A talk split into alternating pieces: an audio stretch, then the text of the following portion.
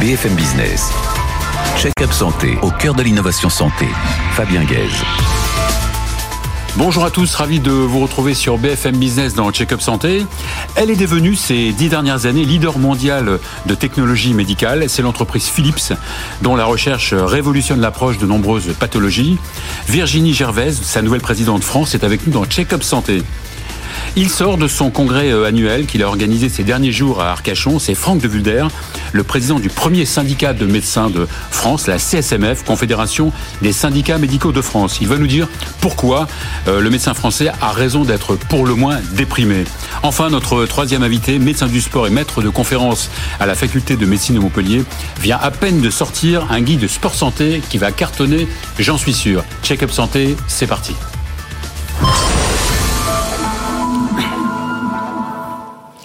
Virginie Gervais, bonjour. Bonjour. Alors, vous avez fait une école d'ingénieur, vous avez fait HEC, oui. aux, études communales, et vous avez travaillé pendant 14 ans chez euh, GE Healthcare, donc le monde de, de la santé, vous le connaissez euh, par cœur, et vous êtes la jeune présidente de, de Philips. Alors, même si la plupart euh, le savent, c'est quand même bien de, de le dire, Philips, euh, c'est plus du tout les ampoules ni les télévisions. Tout à fait. Aujourd'hui, euh, Philips a opéré un, un Virage. un virage complet sur le euh, sur le monde médical et, euh, et développe uniquement des solutions dans le business de la santé. Alors, vous, êtes, vous restez quand même une entreprise néerlandaise? Oui, exactement. Une, une, une vraie entreprise néerlandaise avec une implantation internationale au sens large. Et, euh, et d'ailleurs, dans cette, dans cette mouvance, euh, dans cette mouvance euh, vers le virage de la santé, aujourd'hui, on a ouvert, et je suis très heureuse de pouvoir l'annoncer aujourd'hui, un nouveau centre de l'innovation à Paris, où en fait, on a des équipes de R&D franco-françaises. On va en reparler. On va en reparler. Donc, Philips, donc, c'est c'est la santé, le bien-être, c'est donc euh, du dispositif médical. Tout à fait. Et le dispositif médical, ça va de, euh, de l'imagerie, ça va. Aujourd'hui, en fait, Philips est capable de répondre à l'ensemble des demandes et ça va du, de l'appareil de défibrillation en passant par l'IRM, en passant par les appareils de monitorage qu'on trouve dans les salles de réanimation. euh, Mhm. C'est euh, la cardiologie interventionnelle, ça, ça couvre un spectre euh, très important. Pathologie, ouais. Et, et vous êtes vous êtes présent dans, euh, évidemment dans pas mal d'établissements hospitaliers, publics privés, j'imagine. Oui, tout à fait. On, se, on a des gros partenariats avec euh, la plupart des, des centres hospitaliers universitaires, également des cliniques, Mhm. des centres de radiologie privés et publics. Oui, il y a aussi évidemment le libéral, hein, même Tout vous à fait. équipez même des pas seulement des cabinets de radio, des, des cabinets de cardiologie aussi. Tout à fait. On est vraiment acteur dans la cardiologie, dans la radiologie et avec euh, en pointillé vraiment toutes les solutions qu'on est capable d'apporter en termes de gestion des données, gestion de, la data, qui va permettre in fine de mieux traiter les patients. Mais je pense qu'on en reparlera après. Bien sûr, alors justement, cette euh, intelligence artificielle, elle, pénètre tous les, les domaines, et particulièrement le, le domaine de, de la santé, le domaine des dispositifs médicaux, et évidemment de, de vos produits. C'est euh, pour cette raison un petit peu que vous avez ouvert ce, ce centre, Tout à fait. En fait, centre d'innovation dédié donc euh, à la santé à Paris. Exactement. Aujourd'hui, Philips, dans, dans ce virage santé, euh, Philips a décidé euh, de réorganiser sa R&D afin d'être plus performant, plus proche des plus proche de nos clients pour développer les bons produits in fine pour mieux traiter les patients. Avec des investissements très lourds. Avec des investissements très lourds. On parle de quasiment 2 milliards d'investissements euh, tous les ans. Et là, notre nouveau CEO, Roy Jacob, qui a été nommé en début d'année en même temps que, que moi quasiment, Mmh. a, a annoncé plus d'un milliard qui sera dédié à l'intelligence artificielle. Et dans, ce, euh, et dans cette mouvance-là, en fait, on vient d'ouvrir un centre qui s'appelle le HIP, le Health Innovation Paris, qui est euh, au numéro 100 de la rue Réaumur. On est en plein euh, le Plein centre de l'univers, plein centre le de Paris. Silicon Sentier, Mhm. comme on le dit, euh, comme on dit euh, dans le jargon. Pourquoi, pourquoi cette adresse? Bah, Tout simplement parce que c'est là où on trouve euh, les jeunes pousses parisiennes.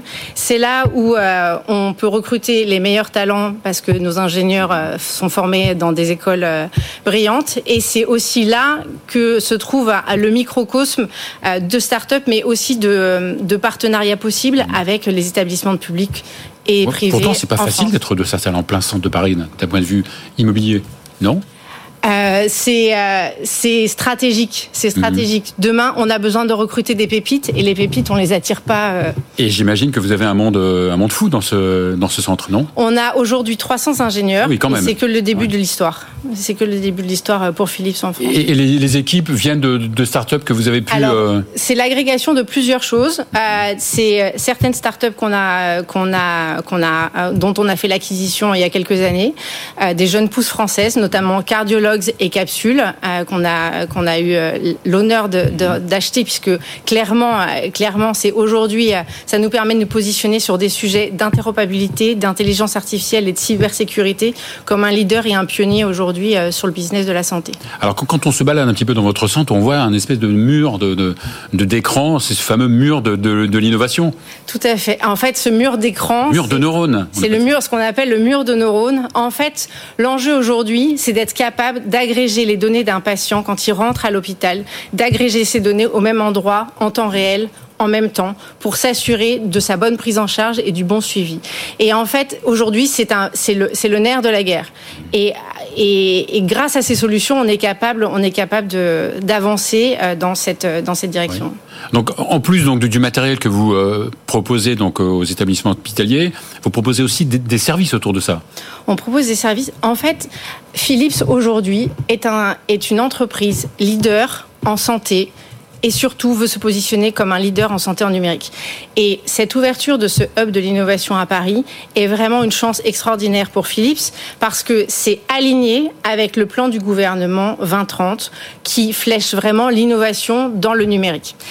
Et, euh, et en, fait, aujourd'hui, Philips veut se positionner comme un partenaire euh, qui va au-delà d'être un fournisseur de solutions, d'être au-delà d'un fournisseur de tiens, un service de radiologie a besoin d'une nouvelle IRM, on, on, on, installe une nouvelle IRM. Non, on veut se positionner comme un acteur différenciant parce que pour moi, ce que je souhaite incarner avec Philippe, c'est comment la technologie contribue à l'amélioration du système dans sa globalité. Parce que la technologie, c'est pas simplement, euh, oui, de faire euh, une image qui permet d'apposer un diagnostic. La technologie, ça permet d'aller au-delà. Par exemple, aujourd'hui, la technologie si on, prend, on parle d'intelligence artificielle, aujourd'hui l'intelligence artificielle est embarquée dans tous les équipements qu'on vend. L'intelligence artificielle permet de réduire considérablement, par exemple, la durée des examens.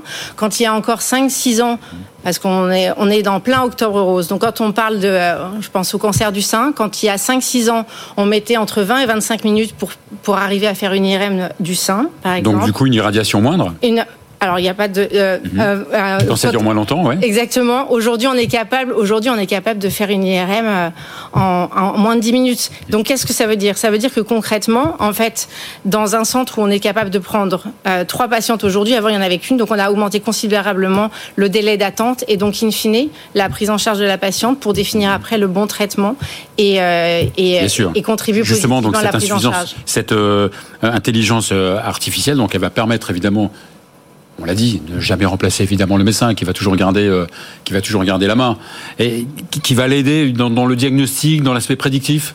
Tout à fait. Aujourd'hui, en fait, l'intelligence artificielle ne remplacera jamais le médecin. L'intelligence artificielle est là en soutien, mhm. et là pour accélérer la prise en charge des patients parce qu'on est capable d'aller plus vite, de voir mieux, de prédire en avance de phase. Et, euh, et, pour vous donner un autre exemple, puisque c'est aujourd'hui en fait c'est euh, les, les, JFR, les Journées françaises de radiologie, euh, se tiennent actuellement euh, porte-maillot, et c'est la, grosse thématique des JFR ce, week-end, c'est le diagnostic intégré. Qu'est-ce que c'est le diagnostic intégré? On est pionnier sur le sujet. C'est être capable de mettre à disposition une plateforme pluridisciplinaire où, tous les corps de médecins sont capables de décider ensemble à un moment donné du traitement qui va être administré à un patient dont on a une suspicion de cancéreuse et de cancer. Et en fait, qu'est-ce qui se passe sur cette plateforme? On a le radiologue qui va pouvoir voir les images de son IRM par exemple ou de sa mammographie, l'anabatologiste qui est, qui est capable de voir enfin l'anapathe qui est numérisée aujourd'hui et en fait ce, et ceci sur une même plateforme. L'union fait la force. L'union fait la force et surtout, euh, l'union fait la force et permet d'accélérer la prise en charge des patients. In fine, nous. En quelques secondes, comment vous voyez le, le, futur de, de l'imagerie et des dispositifs médicaux? Aujourd'hui, en fait, euh, si je devais résumer euh, le l'impact que l'imagerie va avoir et les dispositifs médicaux, je le résumerai de la façon suivante. La technologie va permettre va changer la façon dont on prend en charge les patients. La technologie va permettre de mieux comprendre en avance, en fait, de façon d'être plus prédictif et donc de soigner la population même en avance, avant même qu'elle soit potentiellement malade, parce qu'on sera capable de voir des choses qu'on n'était pas capable de voir encore il y a quelques années auparavant. Merci beaucoup Virginie Merci, Gervais. Merci, pour beaucoup. cette invitation. Merci, c'est nous qui vous remercions. On va à présent accueillir euh, Franck de Vulder, qui est le président de la CSMF, Confédération des syndicats médicaux de France. BFM Business, check-up santé, au cœur de l'innovation santé. Franck de Vulder, bonjour. Bonjour Fabien Gaz. Vous êtes un habitué de Check-up Santé. Merci beaucoup, merci pour votre invitation. Bah, on est ravis de, de, vous revoir à chaque fois. Vous êtes gastro, euh, gastro-entérologue à Reims et vous êtes le président de la CSMF, la Confédération des syndicats médicaux français. C'est le premier syndicat de, de France, les médecins? C'est euh, le plus vieux, Mmh. Euh, euh, oserais-je dire, un des plus dynamiques, et celui, effectivement, le premier en associant médecins généralistes et d'autres spécialités médicales et chirurgicales. Oui, parce que vraiment, vous avez besoin d'être dynamique là en ce moment. Hein. Ah, on a besoin d'être dynamique, oui. Alors, vous venez justement d'organiser, donc il y a quelques jours, hein, euh, vos universités à Arcachon, l'université de la CSMF, avec du bon monde quand même. Le ministre de la Santé, le, le patron de l'assurance maladie. Avec, avec du monde déjà, parce Ouais, que avec on était beaucoup de monde, bien sûr. quasiment 300 participants, mais effectivement, euh, euh, on a eu l'honneur d'accueillir le ministre de la Santé, Aurélien Rousseau, mais Thomas Fatome, euh, le directeur général de l'assurance maladie, mais aussi beaucoup de monde euh, sur une thématique qui est la thématique actuelle des difficultés d'accès aux soins des Français, et puis une thématique particulière qui est celle de la financiarisation de notre Ouais, système de ouais. santé. On va en reparler. Donc, justement, Aurélien Rousseau était là, le patron de l'assurance maladie était là. Ils ont dû mettre un gilet pare-balles ou pas Ils n'ont pas mis un gilet pare-balles, mais euh, euh, je leur ai tenu, au nom de la CSMF, un discours transparent et de franchise. Euh, moi, Vous êtes surtout adressé aux Français d'ailleurs. Oui, moi ce que je souhaite, c'est m'adresser aux Français. Euh, pourquoi? Parce que, et les Français le savent, et le savent très très bien, ils ont du mal aujourd'hui, et deux ans plus de mal à se faire soigner. J'accuse pas le ministre de la Santé, il se serait bien malvenu, dans il est là depuis deux mois. Ils tous les jours. Simplement, en deux chiffres, la population française, sur ces 20 dernières années, a augmenté de 12%. Le nombre de nos médecins a baissé de 12%. Et maintenant, comment on fait? Et donc, moi, je m'adresse aux Français en disant, il faut réécrire notre pacte social afin de protéger les plus fragiles de notre société. Et il y en a, et on le sait bien comme médecins, vous et moi, mais euh, également en euh, euh, mettant le mot attractivité au cœur de nos décisions. On manque de médecins. Les médecins ne s'installent plus, de moins en moins. Or, la médecine de ville, c'est la porte d'entrée de notre système de santé, et on le sait tous. Et en ce moment, le, le- le moral des médecins français, il est quel Bah, niveau? Bah, le moral de- des médecins français, il est Installé, pas. euh, installé, euh, pas- oui, mais je pense que le, le moral des médecins à l'hôpital, il va pas beaucoup mieux. Mais, Mhm. mais en ce qui concerne la, la CSMF, on s'intéresse aux médecins libéraux. Bien sûr. Euh, le moral des médecins euh, va pas très bien. Euh, il y a eu deux enquêtes récentes qui ont été faites chez les généralistes et chez les spécialistes. Un médecin en France, ça travaille 55 heures par semaine, ce qui est beaucoup, plus que euh, le temps de travail des, des patrons des grandes entreprises, parce que c'est comme ça que l'État nous l'a présenté.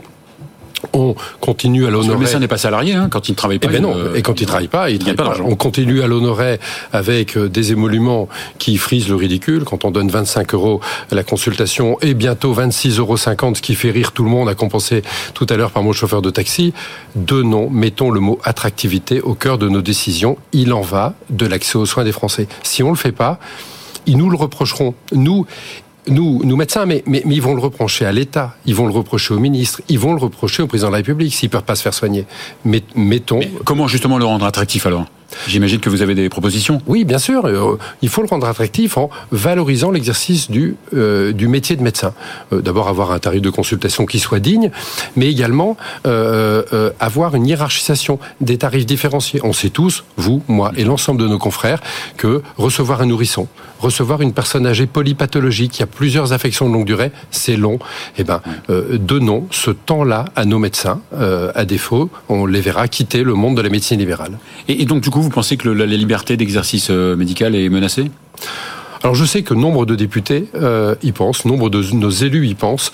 Euh, il ne s'agit pas pour moi d'aller critiquer euh, leur action, mais je pense que c'est une méconnaissance de notre système de santé, c'est une méconnaissance de la situation démographique des médecins aujourd'hui. Penser qu'on va réguler la liberté d'installation des médecins alors qu'on manque de médecins partout, dans tout département, dans tout territoire, dans le public et dans le privé, d'un chiffre. Euh, la ministre déléguée chargée de l'offre de soins, euh, Madame Agnès Firmin-Lebaudot, euh, les, ces dernières déclarations La DGOS. 87% des territoires du territoire national, 87% est en zone sous-dense de médecins. Et on sera à 100% Paris, dans deux ans. Dont Paris, pour les médecins généralistes. Dont Paris. Paris, c'est un des premiers déserts médicaux. Donc pensez qu'on va prendre un médecin de Paris pour l'envoyer euh, en province et l'inverse, on va déshabiller Pierre pour habiller Paul et on n'y arrivera pas.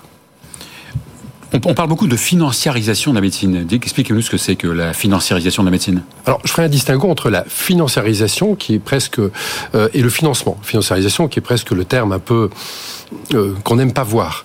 Euh, on sait. Oui, c'est le côté péjoratif là. C'est le côté péjoratif. On sait que la biologie médicale appartient pour 80% de l'offre à cinq grands groupes nationaux, dont les financiers sont des fonds de pension, sont des fonds d'investissement, très souvent extra euh, hexagonaux. Euh, c'est pareil pour les établissements de santé privés. 77% de l'offre de soins dans les établissements de santé sont faites dans des établissements de santé qui appartiennent à des fonds de pension et des fonds d'investissement.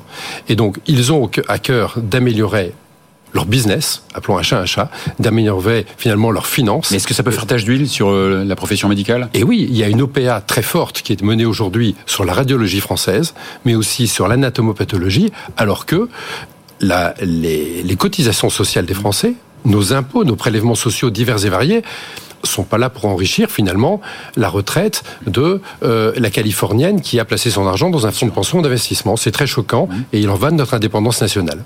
Alors justement, pour essayer, pour, pour l'instant, hein, parce qu'on sait que la, la pénurie va, va, va durer hein, quelques, quelques années, et pour essayer de compenser tout ça, est-ce qu'on peut, on pourrait déjà peut-être diminuer le, le nombre d'études?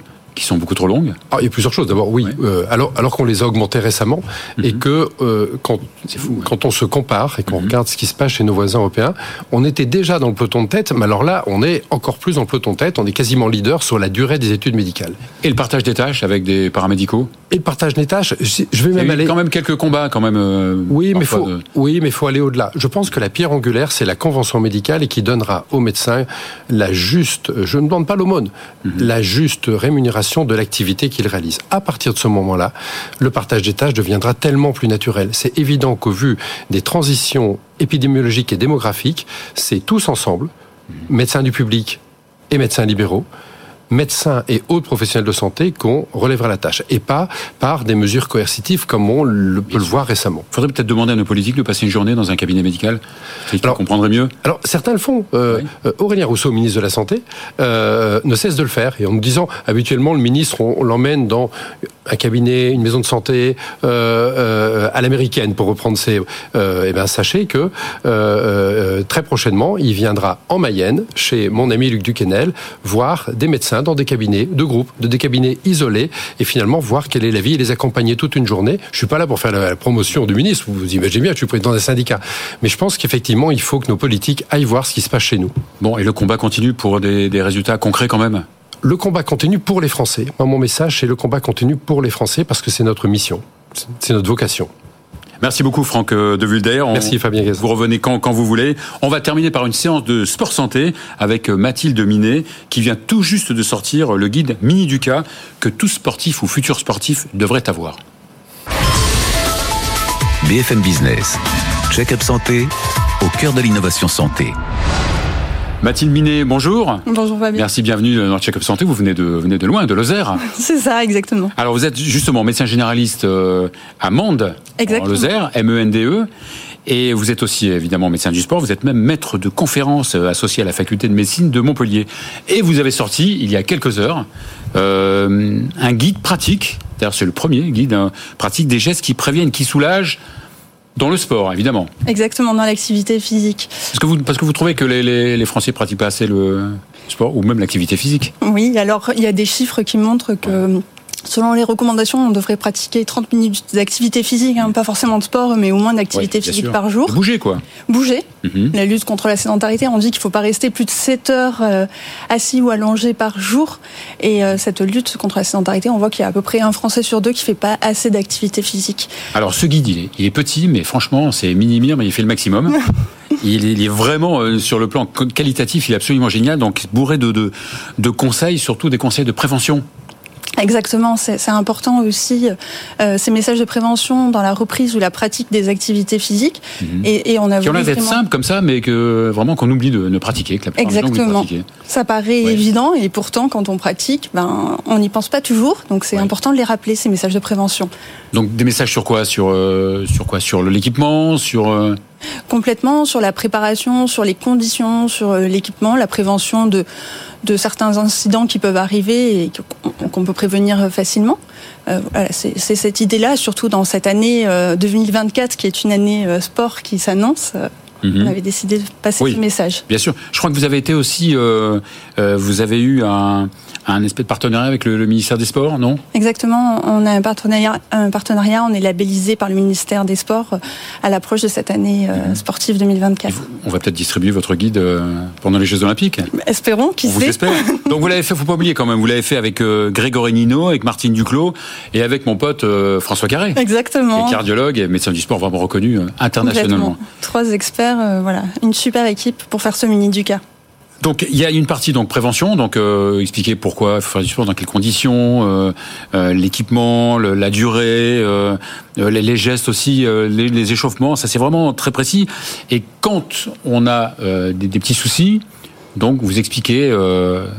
De façon un peu assez pédagogue, vous dites si est-ce qu'il y a des signes qui montrent que c'est pas grave, que c'est plutôt grave, que c'est très grave, c'est ça? Exactement, c'est un, un outil pour le grand public, hein, c'est un guide Mhm. pratique où on a voulu répertorier des signes euh, qui peuvent euh, arriver lors de l'activité physique et lors de la vie quotidienne. Et euh, que ce Et surtout un paquet de situations quoi. Exactement, on a voulu, Énorme. on a essayé de réfléchir à tout ce qui pouvait arriver. hein. Ouais. C'est pas négatif, mais euh, c'était l'intérêt aussi d'être assez exhaustif pour que euh, les gens se retrouvent dans ce guide pratique. Mhm. Il n'y a pas assez de justement. Le, le- vous trouvez que le, le public n'est pas assez informé là-dessus? Sur.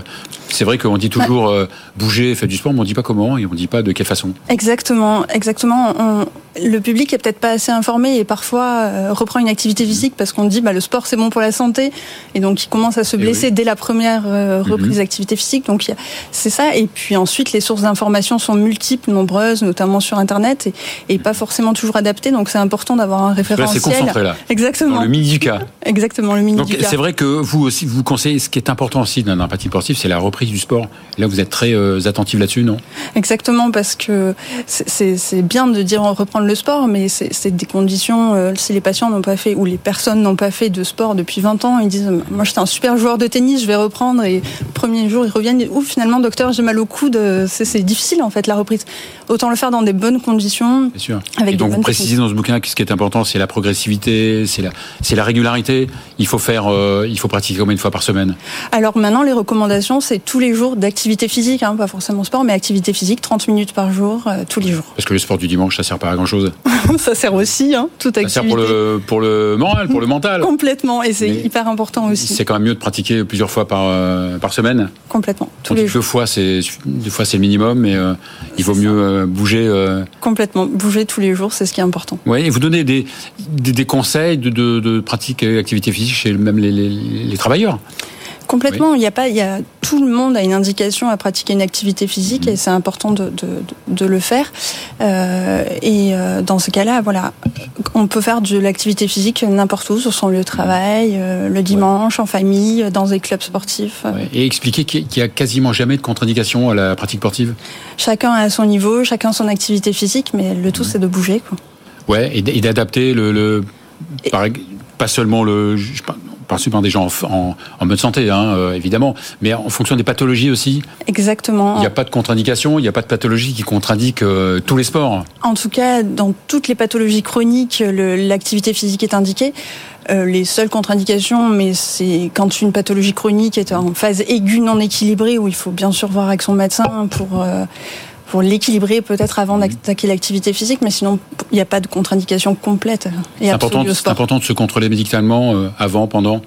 Complètement, euh, avant la reprise d'activité, euh, selon l'état de santé, c'est important aussi de... Mhm. Et vous, vous terminez euh, par des gestes qui sauvent. Complètement. Oui. Complètement. Dans le mini du cas, du coup, il y a, il y a les signes peu graves, moyennement graves, qui Mhm. amènent la consultation chez un médecin, et les signes très graves qui, qui amènent à, à appeler les, les services d'urgence. Puis résumer un petit peu les gestes qui sauvent, quoi. L'arrêt cardio-respiratoire, la fausse route, etc.